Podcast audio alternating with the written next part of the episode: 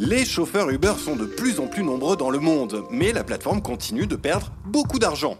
Un paradoxe décrypté pour vous par Julien Pillot de l'INSEC dans ce deuxième épisode de la preuve par 3 sur les stratégies de conquête des géants du numérique.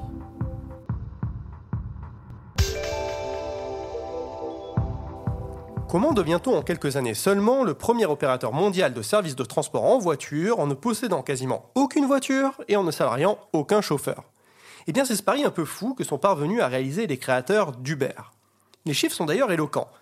En 10 ans d'existence, Uber est désormais présent dans 63 pays, couvre 700 villes, effectue une moyenne de 14 millions de courses par jour, compte plus de 90 millions de clients actifs par mois, près de 4 millions de chauffeurs et dégagé en 2018 un chiffre d'affaires de plus de 11 milliards de dollars.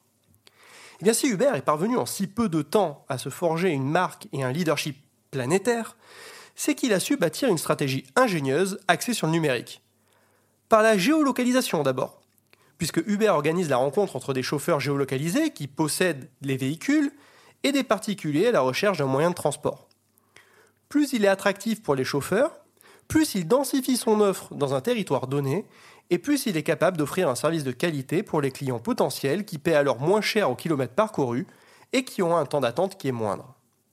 C'est pourquoi quand Uber décide de s'implanter dans une nouvelle ville, son objectif est de se constituer le plus rapidement possible une base de chauffeurs très large.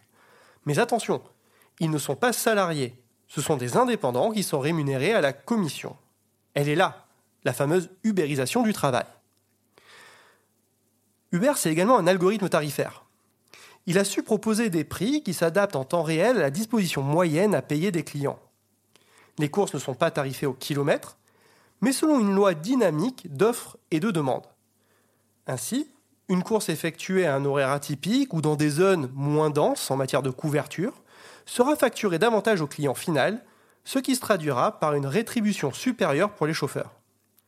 Ce procédé ingénieux incite les chauffeurs à davantage se disperser dans le temps et dans l'espace, ce qui se traduit en retour par une qualité de service accrue pour les clients. En dépit de son leadership, le business model d'Uber reste très fragile. L'entreprise a encore perdu 1,8 milliard de dollars en 2018. Il faut dire que la course de vitesse qu'elle se livre avec les concurrents les plus sérieux, comme le chinois Didi, actionnaire de Taxify en France par exemple, eh cette course de vitesse lui demande de brûler énormément de cash. Et cette stratégie de préemption se joue sur des terrains multiples, car il s'agit de répliquer la même stratégie sur les marchés de la livraison de repas, des mobilités douces, vélo et trottinette par exemple, sur le marché du fret, et même sur celui du micro-jobbing. Sans omettre ses investissements dans la mobilité autonome, car qui dit mobilité autonome dit à terme pas de chauffeur à payer. En un mot, Uber privilégie sa croissance à ses profits. Et sa stratégie s'avérera gagnante aussi longtemps que les investisseurs croiront en la capacité de son management à parvenir à terme à dominer les principaux marchés mondiaux et à rentabiliser ses multiples activités.